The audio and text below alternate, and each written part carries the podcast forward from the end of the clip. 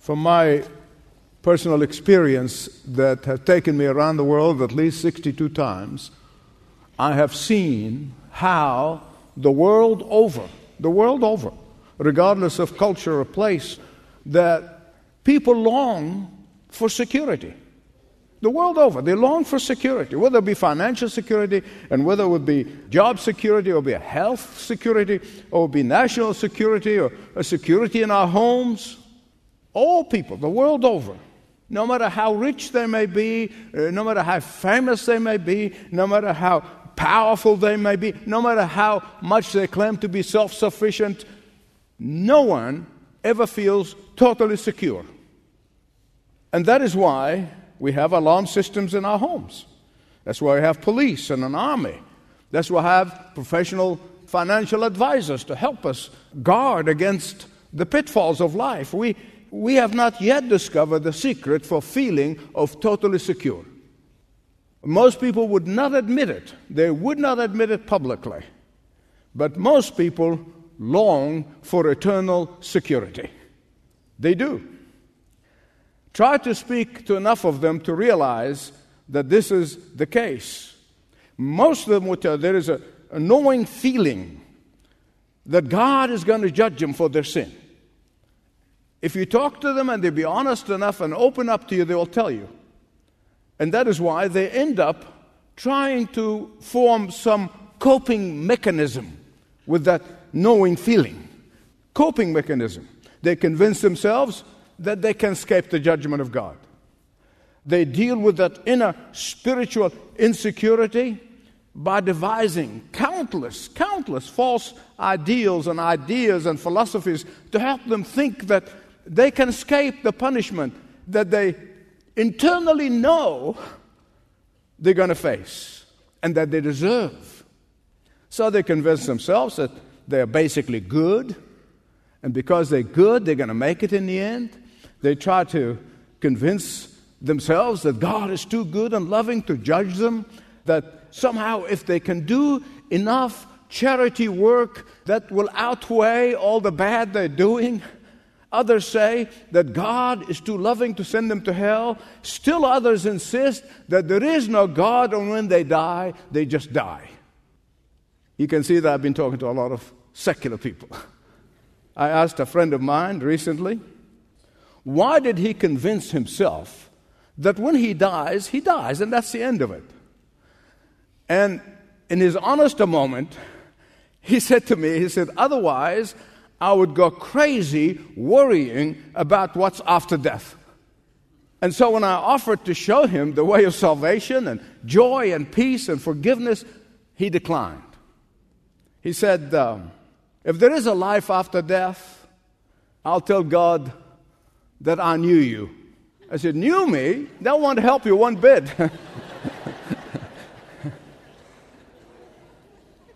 In the last message, the Apostle Paul tells us that the moralists, the moralists, people who think they're good and they're better than others, and they compare themselves with the worst in society and say, Well, I'm not as bad. And he's talking about these moralists, both Jews and Gentiles, by the way. He said, They will be brought before the courts of justice of heaven, before the heavenly judge at the end times. He said, Neither of them have any basis or should have any basis for security. Any security that they may devise to convince themselves is a false sense of security. Any security that they devise other than being saved through the shed blood of Jesus Christ is a false sense of security. And here, beginning in this passage, the Apostle Paul turns from talking to the moralists, both Jews and Gentiles, and he focused exclusively upon the Jewish people of his day, the religionists, those people of the covenant. Why? He said, because they have greater measure of light. They have greater measure of God's knowledge. They have greater measure of God's blessings. They have greater measure of privilege to know God. And so, with all of that, he says, comes a stricter judgment is going to come a, a stricter accountability. And therefore, he turns onto them like a laser beam in order to remind them that any security they have, other than coming to the Messiah, the Lord Jesus Christ, is a false sense of security. And that is why James, the half brother of our Lord Jesus, warns us not to be anxious to be teachers. why? Because those of us who take upon our lips the teaching of the Word of God, we're going to be judged and we're going to be held accountable in a far stricter way than the average person. Paul is basically shattering, shattering their false sense of security in regard to their heritage. And secondly, he warns them of not shrinking their personal responsibility. And then he highlights the only basis for their accountability. And these are the three things we're going to look at today. Three things that we can see in this passage false sense of security, verses 17 to 29, personal responsibility, chapter 3, verse 1 to 8, accountability, chapter 3, verse 9 to 18. First, he's saying it is dangerous. It is dangerous to have this false sense of security. In fact, if it is so dangerous to have a false sense of security about your job or about your finances or about your future, in fact, not anywhere near as dangerous as having a false sense of spiritual security. Hear me please. When it comes to salvation, when it comes to eternal life, when it comes to where you're going to spend your forever, you cannot count on anyone or anything other than faith in the Lord Jesus Christ. Everything else will be false sense of security. Baptism will not save you. Church affiliation will not save you. Going to Mass and confession will not save you. Going to church once a month or even 10 times a day will not save you. Only a complete faith and surrender to the Lordship of Jesus Christ will save you eternally. The Jews at the time of Paul had this false sense of security that stemmed from the fact that they know all about God, that they know all about the law, that they know all about their history and God's dealing with them, that they know all about the temple, that they know all about what God has permitted and what God has forbade. but all of that knowledge, Paul is saying, only gave them a false sense of security. Verse 19 You are confident that you yourselves are guides to the blind and the light to those in darkness. Here's the most fantastic thing, a fantastic irony. Being light to the Gentiles or those in the darkness is what God wanted Israel to be. That's what he called them to be, to be a light to the nations, to be light to the Gentiles. But instead of being light to the world, these realize that being a Jew is sufficient. It's like a Christian just said, I'm saved and sanctified, I don't have to do anything. And they resisted the sharing of God's knowledge with the others. In fact, many of them joined the darkness.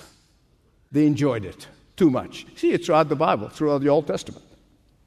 Beloved, there are so many professing Christians today who think that they can live any which way they want. If they tip their hat to God once a week or whatever, They're okay. I had a conversation again not long ago with a professing Christian.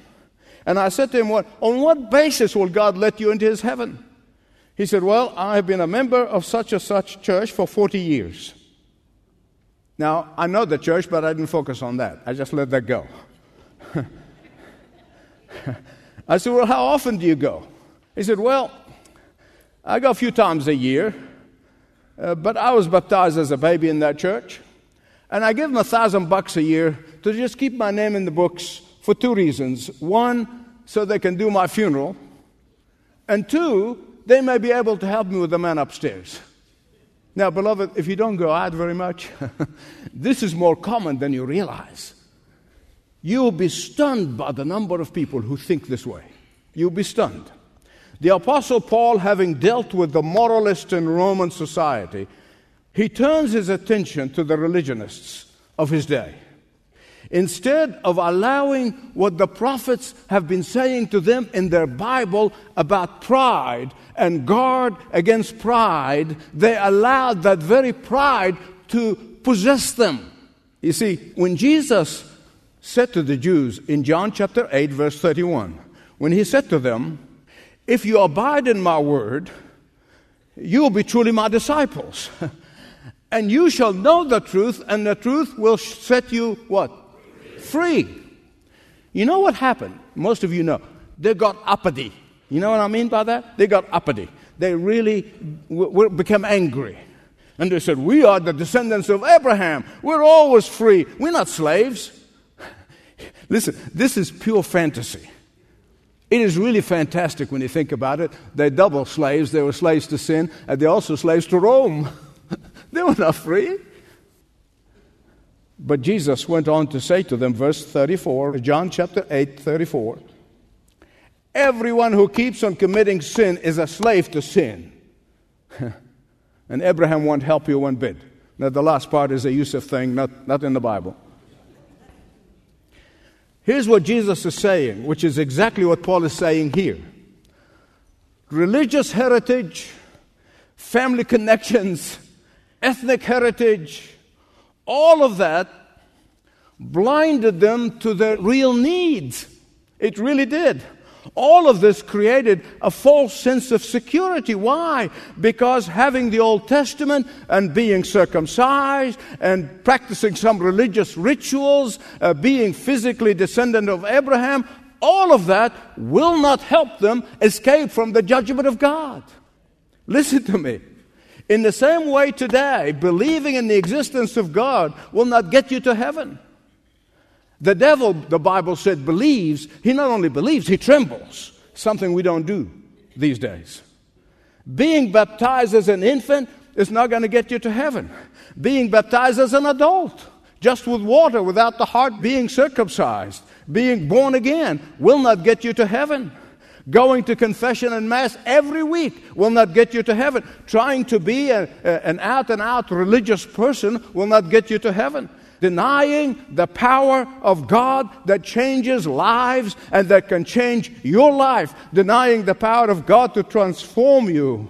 Wanting to live any which way you want to live and want God to give in to you and said, okay, this is the way you are. I'll leave you alone. You're fine thinking that believing Jesus Christ just gives you a license to live in sin against His Word, uh, shopping around until you find a pastor who agrees with you. None of that is going to help you.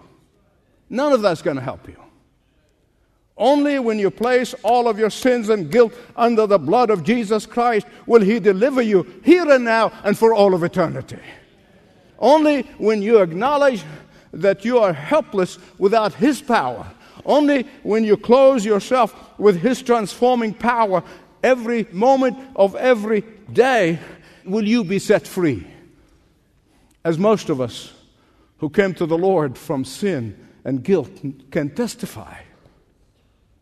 Any earthly connection other than trusting in the Lord Jesus Christ will only give you a false sense of security. Secondly, nothing and no one will be able to absolve you from your personal responsibility. Look at verses 1 to 8 of chapter 3. Uh, by the way, I want to make something very clear at the outset before I get going here, okay? The Mosaic Law and the Old Testament are important. Paul is not saying they're not important. Listen to me very carefully, this is important because they are God given. Therefore, they are important. In fact, I'm going to make a startling statement. I'm going to be startling to some of you. You can be saved by keeping the law. I told you you're going to be startled. You can be saved by keeping the law. Am I right? Yeah, of course I'm right. you did not mishear me at all. You heard me right.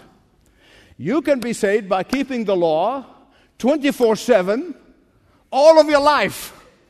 Hello.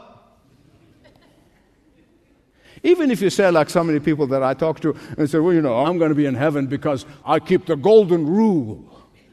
Really? Do unto others what you don't do to yourself. Number one, nobody ever kept the golden rule perfectly anyway.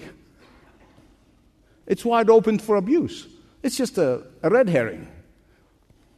The law of God, beloved, is perfect. Can you say that with me? The law of God is perfect. And it is used by God to remind us of how sinful we are. And the commandments show us how desperately we need a perfect Savior to save us because we cannot save ourselves. The only Savior who kept all of the law, all of the time, perfectly for 33 and one third of a year. Beloved, the task of the law is to tell us to turn to Jesus for forgiveness. That's the task of the law. To turn to God for salvation because we can do it.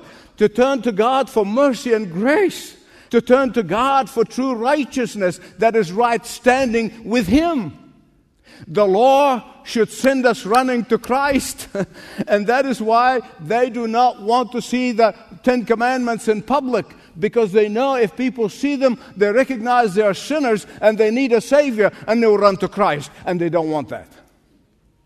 I often tell parents that the reason we don't call infant baptism christening is because the term means making a little Christian out of them. But that's not what covenant baptism is all about. in reality, infant baptism, or as a household baptism, which occurred in the book of Acts again and again and again, which we follow, is giving the child the privilege of growing up to know God's plan of salvation. That is an incredible leg up from a person who totally unaware of anything about God. Yet that child, any child, must at some point when they grow up to make their own profession of faith. And here in chapter 3 of Romans, Paul anticipates his fellow Jews' objections. Paul would have made a fantastic lawyer. I mean, he anticipated their objections. And he said, What advantage is there for being a, a Jew? What value is physical circumcision? Now, this is not a frivolous objection, by the way, on the part of those objecting to Paul. Listen carefully. Today, we would parcel that question this way What value is growing up in the church? What value is church attendance? What value is infant baptism or is participating at communion if they were not necessary for salvation? And that is a valid question. It's a valid question. For the Jew, knowing the Old Testament gave them a tremendous advantage. Look how Paul had to really explain to first the Old Covenant, then the New Covenant, and how the New Testament fulfilling the Old. He didn't have to do that with the Jews. And in the same way, in the Christian community, a child growing up in a Christian home is a tremendous advantage. It's a wonderful advantage. For a Jew, in knowing the Old Testament, he would have learned about the character of God, the love of God, the justice of God, and more importantly, God's promise of the coming Messiah. All that was there. Something a Gentile did not know and had to start from below zero. Tragically, the Jews had focused so much of their attention on their privileges, very little attention to their responsibilities. And that's what Paul is doing here. He's reminding them of their personal responsibility. Today, this is happening in the professing church all over the place. Yet, no one can shrug off his or her personal responsibility for the need to know and believe and obey the truth of the gospel. Listen to me. We are thankful for Christian family upbringing. We are thankful for Bible believing churches. We are thankful for baptism and communion. All remind us again and again and again that we are saved by grace alone through faith alone. But none of these, none of these will replace or take away the absolute necessity of each person's responsibility when they stand before a holy God on that great day. Every single, every individual will stand before the God of heaven. False sense of security, personal responsibility. Thirdly, accountability. Look at verses 9 to 18 of chapter 3 of Romans. In the last message, I told you about the Roman moralist slash philosopher Seneca. Here's what Seneca said. I want you to listen very carefully because this is an amazing words coming from the lips of a man who did not know Jesus, did not know God. He said, Every guilty person is his own hangman. Let me repeat that. Every guilty person is his own hangman. Here's the problem today guilt is quietly destroying millions of lives. Guilt is driving people to all forms of addictions. Guilt is driving a lot of people into despair and even insanity. Guilt is leading more and more young people into suicide. And, beloved, listen to me. We can play all of the philosophical blame game all we want, but at the end of the day, no one, no one, no one escapes the inner feeling of guilt. Trust me when I tell you this. You can watch them partying hard, having fun, and they look very happy, but I promise you, when the lights are off and they're all alone, they are guilt stricken. They're guilt stricken, just as we saw in the last message, by virtue of the fact that the law of God written on the heart of His creation. It's what the Bible said, but also I have seen it experientially. In fact, the more we have sophisticated psychological services in society, the more guilt ridden society becomes. My son Jonathan, who's ministering in Sydney, Australia, was telling me the other day and that even though I know the country, they're kind of a fun loving people, they're kind of laissez faire uh, society, that they just like, you know, like, just like to have fun. They're very laid back. He was telling me that in the papers and in the news that depression among young people is now has become epidemic. And they don't know how to cope with it. They don't know how to deal with it.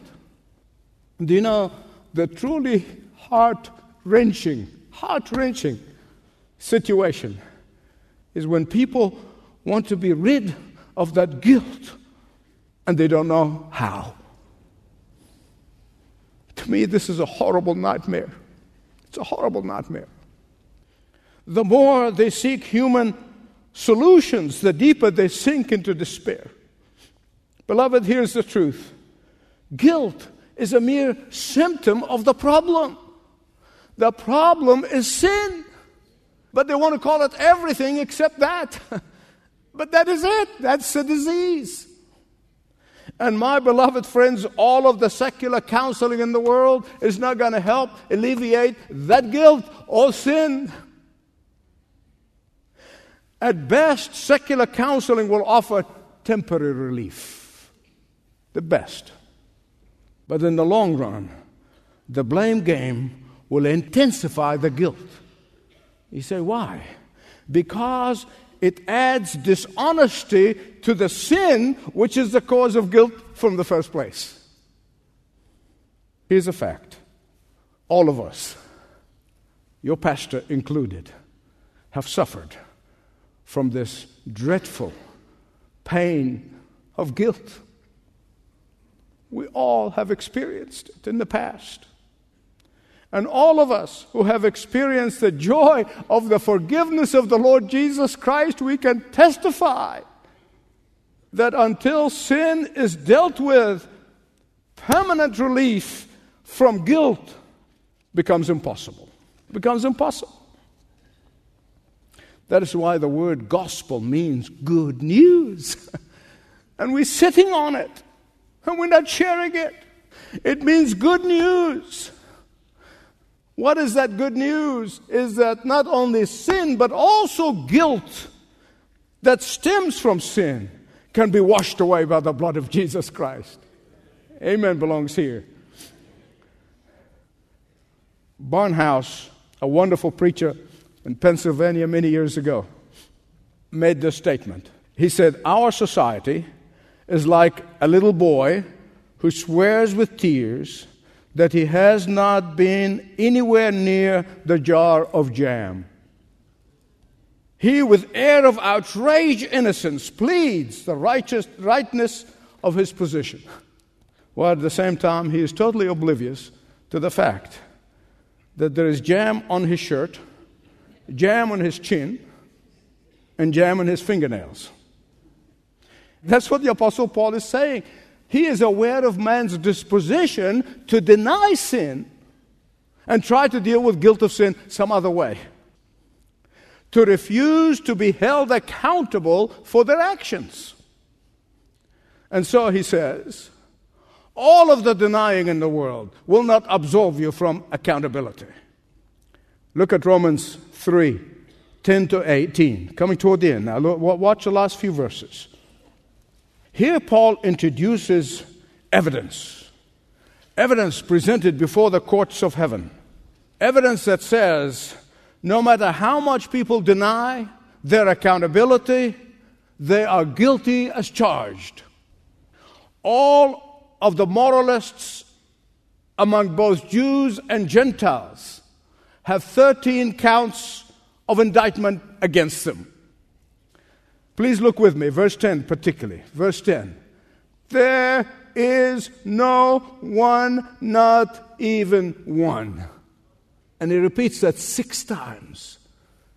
There is no one, not even one. Say it with me. There is no one, not even one.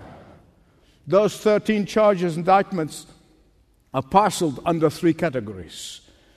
Verses 10 to 12, indictment against our character. Verses 13 to 14, indictment against our speech, our words and verses 15, 16, indictment against our conduct. And the verdict is this the person who is not redeemed by the blood of Jesus Christ on the cross has no defense. They're guilty as charged. I want to tell you this as I conclude. Many years ago, in the city of Chicago, they held what was called the Parliament on World Religions.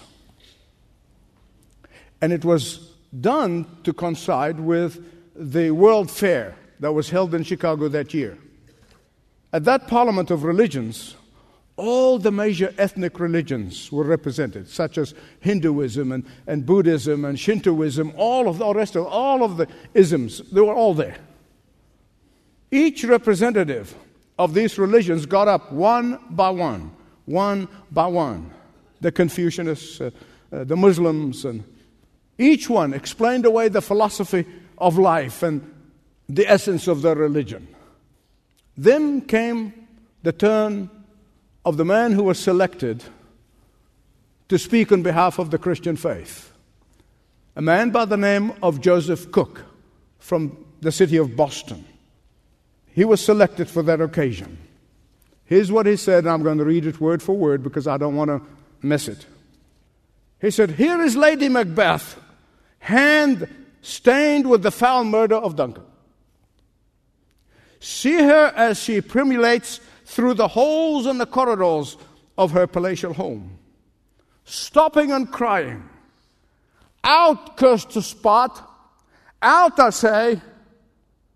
Will these hands ever be clean? Then he turned to those panel at the platform. Dr. Joseph Cook asked the question Can any of you who are so anxious to propagate your religious systems offer any cleansing efficacy for sin and guilt for Lady Macbeth? An oppressive silence was maintained by all. And then he said, Only the blood of Jesus Christ can purge the conscience of sin and guilt to serving the living God.